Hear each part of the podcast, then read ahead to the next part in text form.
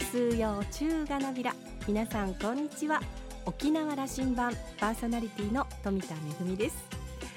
汗をかくことが増えて一日の水分摂取量もぐーんと増えたなという今日この頃です。皆さんは普段何を召し上がっていますか？私はねあの炭酸飲料よりはお茶が好きなので緑茶三品茶麦茶いろんなものをいただくんですけれども今年の夏はですねかなりグアバ茶をいただいたりしてますよ。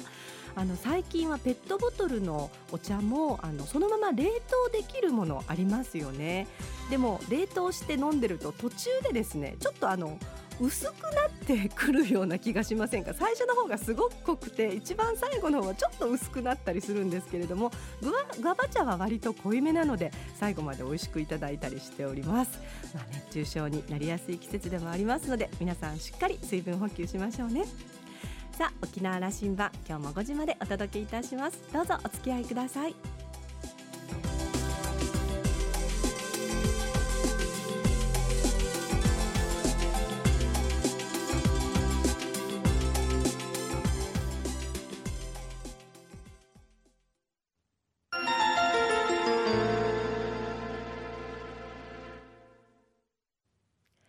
那覇空港のどこかにあると噂のコーラルラウンジ。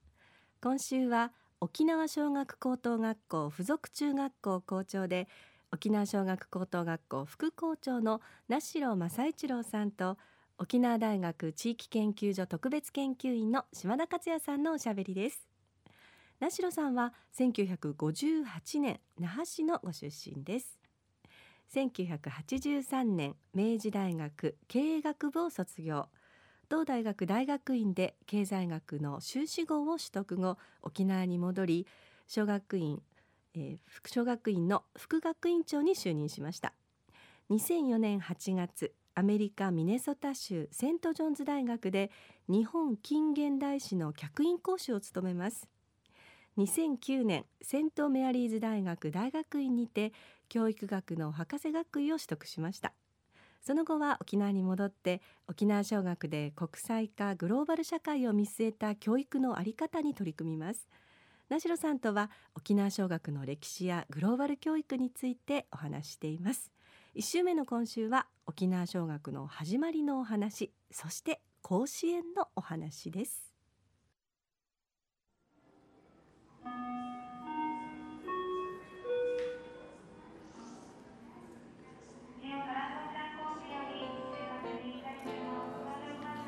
小学の名城先生やっと来てもらいました。えありがとうございます。五六年前から会うたんびにお願いしますよという話をしてたのは記憶に残ってもらえますか？はい、えー、やっと来れました。あの、はい、タイミングが合いませんでしたね、えー、ありがとうございます。そして、はい、図らずもだけども、えー、甲子園出場おめでとうございます。ありがとうございます。意味がありますね。うん、そうですね。毎回毎回意味がありますでしょ？そうですね。あのまあ江南さんが非常に強かったので、うん、えー、コナンさんに非常に感謝してますね。感謝というのは、はい、いやあのうちがいいゲームをする時っていうのはほぼ必ずですね、えー、うちよりも強いチームと当たった時に、えー、生徒たちが日頃の力の100%以上出させてもらうんですね。うん、えー、まあ、過去に、まあ、私一番印象に残ってるのはあの PL 戦であったりですね、うん。うん、あの比嘉公也監督がエースで投げてましたけどあの時も、えー、自然にですね、まあ、うちの生徒たちの力がどんどん出るように、えー、相手が強いと、えー、そういう環境が2000年の試合ですかね。1999年。99年ですね。だから昨日、うん、この間の江南戦ももう江南さんが本当に強かったおかげで、でああいう時ってですね実は見てる方は手に汗握ってしんどいんですけど、案外やってる選手たちはあの楽しくやってるんですね、うん、そういう意味ではその壁が大きくて頑丈であればあるほどあの、うん、トライしていくという、まあ、壁という表現は野球の場合あまりぴったり来ないと思うんですけど、うん。まあ綺麗なその正々堂々とあのしたルールのもとで、うん、えー、お互いがあの、まあ、ジェントルマンとしてですねちゃんとルールを守りでそこでお互いのベストを尽くし合ってっていう時にえー、胸を借りる方がですね力は出やすいっていうのはこれは沖縄尚学だけかもしれませんけどうちの場合はそれがいつも当てはまってると思いますね。これ多分勉学に関してもそういうことが言えるというふうにええっといやいろんな話がしたしたくてですね私はあのお父上正次郎先生の教え子でもありますし、えー、そしてあの小学院のあのなんていうかなこれは出身生でと言ってもいいんですかね。でもありますし娘もお世話になりましたし、はい、はい、あのそして沖縄の中で、えー、小学院そして沖縄小学という、はい、あの小学院は、ね、そうですね、うん、あのもちろん、まあ、予備校で。もともとはですね昭和26年に私の父田代正次郎、えー、それから私の、えー、祖父になりますけど、まあ、名代正夫、うんえー、この2人でですね那覇小学塾という、えー、英語塾プラス、まあ、簿記を教えたり、えー、漢文を教えたりする、まあ、塾から始まったわけですね。正次郎先生のその先代もそうですね。うちの父が二十歳の時です教育者だった。ちょうどね昭和26年っていうのは、まあ、もちろん私昭和昭和33年の生まれなので私生まれてないんですが、えー、当時は戦後でもう皆さんですね沖縄の方たちは学びたくて学びたくてしょうがないと、うん、えー、そういう雰囲気だったみたいで。で上学小学校の、まあ、校舎を夜間借用して、えー、英語学校から始めて。でうちの父がですね、まあ、英語があの得意だったものですから、えーまあ、夜は塾で教えて昼はあの、まあ、軍事裁判の通訳をやって、でそこでですね、まあ、自分のその力のいつも100%以上を、えー、出せるあるいは出さないとやっていけないような、えー、環境で、まあ、生きてきたと、うん、でそれが本人にとって非常に良かったっていうようなことを、まあ、言ってますけども、うん、でその信用でですね、まあ、時代が変わった時に、えー、英語塾主体だったのが、えー、大学進学の予備校に変わってで予備校で、えーまあ、実績を上げてただその実績がなぜ上がったかというとやっぱり、えー、通訳をして、まあ、沖縄の人たちのために、まあ、一生懸命やったわけですよね。当時あまりその、まあ、弁護士さんたちも英語ができないという状況だったらしくて。ですから、まあ、半分弁護士になったぐらいの気持ちで、えーまあ、弁護をするような通訳をして、でそれでいろんな方から、まあ、信頼を得てで予備校になりで予備校でまたその信頼をそのまま引き継いで膨らましていってでそして、まあ、昭和58年の沖縄小学という形で、えーまあ、一条校の、うん、当時の沖縄高校を引き継いでということでしたね。うん、そうですね。もう、うん。まあ、私が正式に帰ってきて東京から帰ってきてこの仕事をしだしたのが1985年、えー、沖縄小学できたのは83年ですから、うん、その2年後だったんですけどももうその時はですね、まあ、あの校舎はもう本当に沖縄一一番、えー、オンボルでしたね。そうですね。はい。え私も沖縄大学に通いますのでそこの隣で隣り合っているわけですけども、はい、いや当時沖縄大学と同じ法人で、うん、もう仲良しですよ。タクシーで沖縄大学までというと、はい、時々どこという人もういました。いまして ね。いまだにおられてね。いやいや。あの沖正の横と言うと分かるという。そうですかいやそれそこまちょっとそこ 負けたかもしれませんがやっぱりこれもあの甲子園の効果だとかねやっぱり、その実績が出てきたことへの知名度なんですけども、今お話しなされたその創世記という部分があられて、はい、そして沖小ってその学校法人にしていかれて次の時代があっておそらくあの平成の後半からこれからの新しい時代これは、えー、梨さんの話でいうとグローバル教育というものに本当に入っていけるかという話を伺ってると思うんですけど、うん、そうですね、うん、あのまあ、83年からですねバブルがはじける91年まではもううちの、まあ、沖縄小学もですね目指すはとにかく本土、えーまあ、東京とか、まあ、本土の学校を手本にとにかく大学進学実績を上げるのがいい高校なんだと、うん、えー、そう信じてやってたわけなんですけど91年バブルがはじけた時にあこれは日本だけをモデルにしていてはこれからは子どもたちが苦労するなとでそれで、まあ、日本のいいところは日本のいいところでそのまま受け継いでで日本以外でも世界でも通用する資質って何だろうかっていうふうにこう探し出していった時に、まあ、最終的に行き着いたのが、うん、これはまああのアメリカでもそれこそ中国でも台湾でもヨーロッパでも同じようにですね、えーまあ、普遍的に、えー、教育目的として、えー、通用する、えー、そこに、まあ、行き着いたわけですね。それがいわゆるセルフマネジメント、うん、いわゆる自己教育力で、まあ、人間生まれてから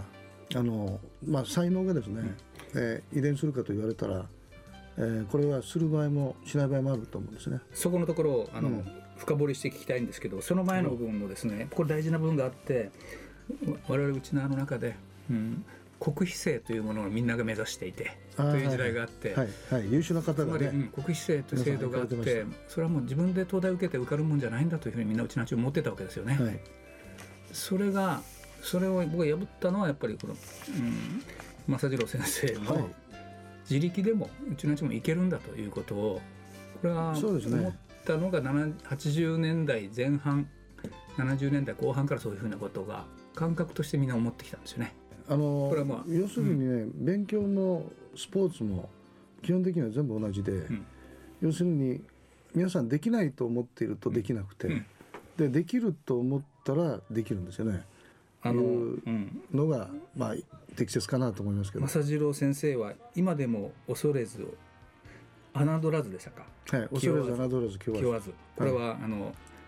ここれ今も生徒たちに発信なさってるんですか？もうずっと言い続けてますよね。さりげなくたくましくもありましたね。さりげないたくましさ。あこれもこれもじゃもう40年ぐらいなってるわけですそうですね。もっとなってると思いますよ。50年ぐらいなってるんじゃないかなと思いますけど。これ恐れず侮らずは私もあの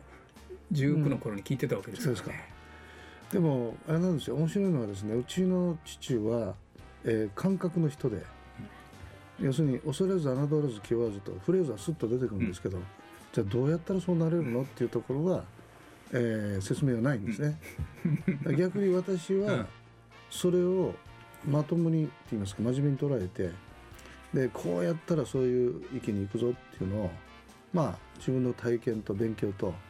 でそれを合わせて作ってきたっていうのが今の沖縄小学なんですね。1990年代こうやってその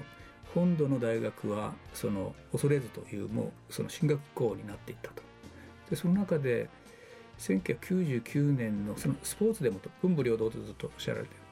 甲子園で優勝という話をまさに今タイムリーなんですけどね。99年ですか。2000そうです。いや1999年ですね。あの時のことはこれもあの私も涙流しましたからね。あありがとうございます。いやあの あのななんでだろうな。あのあの試合のあの春の選抜のあの試合の優勝のタイミングは多分多くのうちのが涙なんかしたわけですよ。ねあの真ん中におられてあれはどういう気持ちでおられた？ああもうどういう気持ちかと言われても難しいですけど、うん、まあ、我々当事者ですよね、うん、うん、ですからあのまずあの時のチームは前の年がですね、えー、水産さんがとっても強くて、あの荒川君渚君がエースで、まあ、沖縄で史上最高のチームができたというふうに言われていたんですね。でその、えー、荒川君のあの水産が行って、えー、優勝できなかったと。だからもう沖縄のチームはちょっと難しいんじゃないかなっていうふうにまあ、高校野球の関係者の中では言われていたそうです。でそんな中で沖縄尚学のですねあのチームが、えー、その前年度の水産よりも強いとは誰も思わないわけですね、うん、思えないわけですね。でそれで私たちもあ行かせていただいてありがとうございますぐらいの気持ちで行ってでそれが1回戦であの比叡山高校と試合があって1対0で勝ったんですよね。でその勝ち方がですね ホームスチール本当だったらアウトだと思うんですがこれをスッとサブマリンみたいにこうくぐり抜けてでそれでパッと手をついてその1点で勝ったんですね。でそこからあれっていう間に試合を重ねていくうちにあのほとんど全てのチームですね多分相手の方が強かったんじゃないかと思うんですけど、えー、その強いところにさあ向かっていくぞっていうことで、えーどんどん力がついていって、でそのピークがあの PL 戦だったと思います、はい、PL 戦は準決勝。準決勝ですね。はい。いやあのこの間の試合とよく似てました、高難との。はい。そうですね。だから相手がやっぱり強いと無心で、まあ、うちの子どもたち生徒たちが無心で、まあ、自分の力を100%以上出せるんですね、だから試合が終わった後見てる方は手に汗握って大変なんですけど本人たちは楽しかったってこういう子が結構多いわけですね。その今のその無心でとしゃる。その相手が強いということみんな本人たちももしかしたらそれは周りがそう言ってるということは分かっているんでしょあのですね例えばあの PL 戦の時もですね前の日に、えー宿舎で、私はあの利光君とキャプテンの比嘉利光とそれから比嘉光也ですね、うん。これ今先生ですけどこの2人呼んで「どうだ明日は?」っていうことを聞いたらですね、もう2人ともすごいいい顔で「大丈夫です先生。勝ちます」と。うそうですか。言っていたので我々大人はですね「PL か」ってこうなってるけどねもう選手は「いや大丈夫です」ってあの今感じでしたね。今比嘉光也先生ですけど、はい。当時の比嘉光也投手。はい、すごく線が細くてね。そうですね。顔もソフトで、はい、はい。こうなんていうかなあんまりこう力強い感じはしないんですよね。うんうん、しなやかですね。だからたださハートは強かったですよ。ね。はい、それはさりげなくたくましくということのうん、そう言ってもいいんじゃないかいないと思いまかすけど。なという、はい、そのその生徒たちにそんな力を授けるというものはどういうことだというふうに。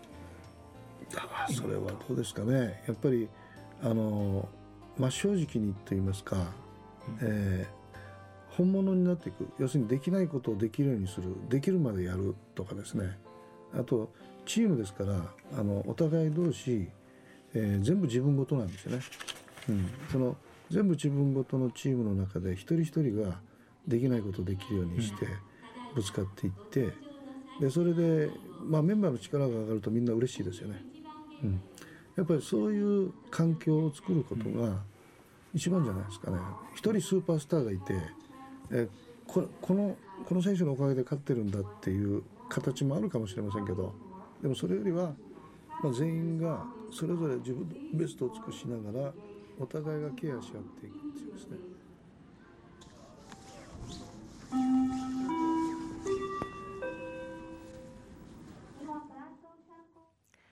沖縄尚学の始まりのお話そして甲子園のお話あの2人とも熱く語っていただきましたけれども私もですね弟が高校野球をやっていたということもありまあ今でもやってるんですけれどもでもあの本当にね高校球児の皆さんの汗を流す姿そしてですね本当に必死でこう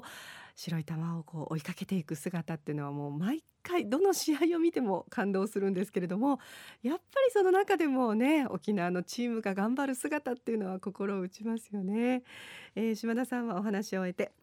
図らずも甲子園出場が決まったタイミングでのご出演です、えー文武両道の学校らしさの象徴でもありますね。甲子園ぜひ優勝してほしいな。応援にも行きたいなということでした。このお話の続きまた来週お届けいたします。今週のコーラルラウンジは沖縄小学高等学校附属中学校の校長で沖縄小学高等学校副校長の名城正一郎さんと沖縄大学地域研究所特別研究員の島田克也さんとのおしゃゃべりでした。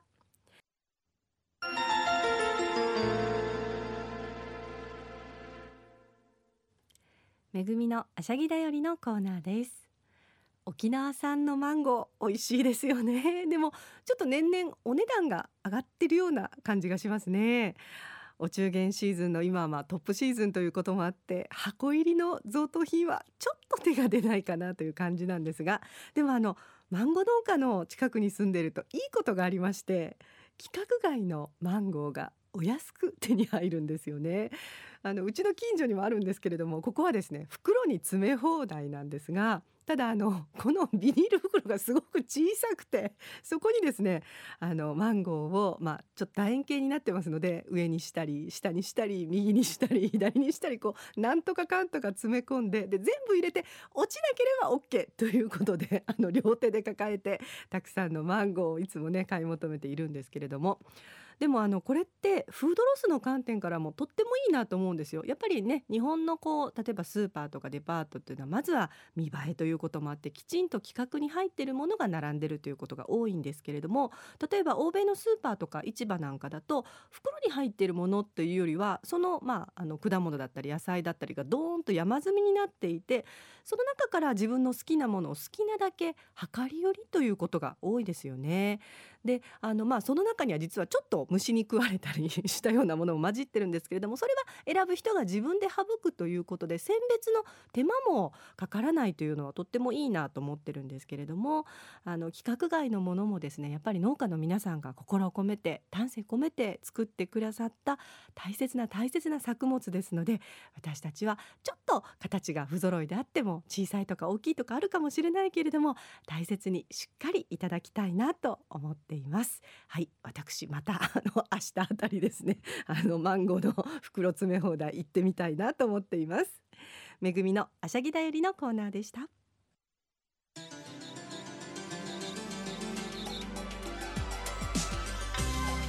ラジオ沖縄ではラジコでの配信を行っています。スマートフォンやパソコンでリアルタイムでお聞きいただけるほか1週間の振り返り聴取も可能ですのでぜひお楽しみください。沖縄羅針盤今週も最後までお付き合いいただきましてありがとうございました。そろそろお別れのお時間です。パーソナリティは富田恵でした。それではまた来週。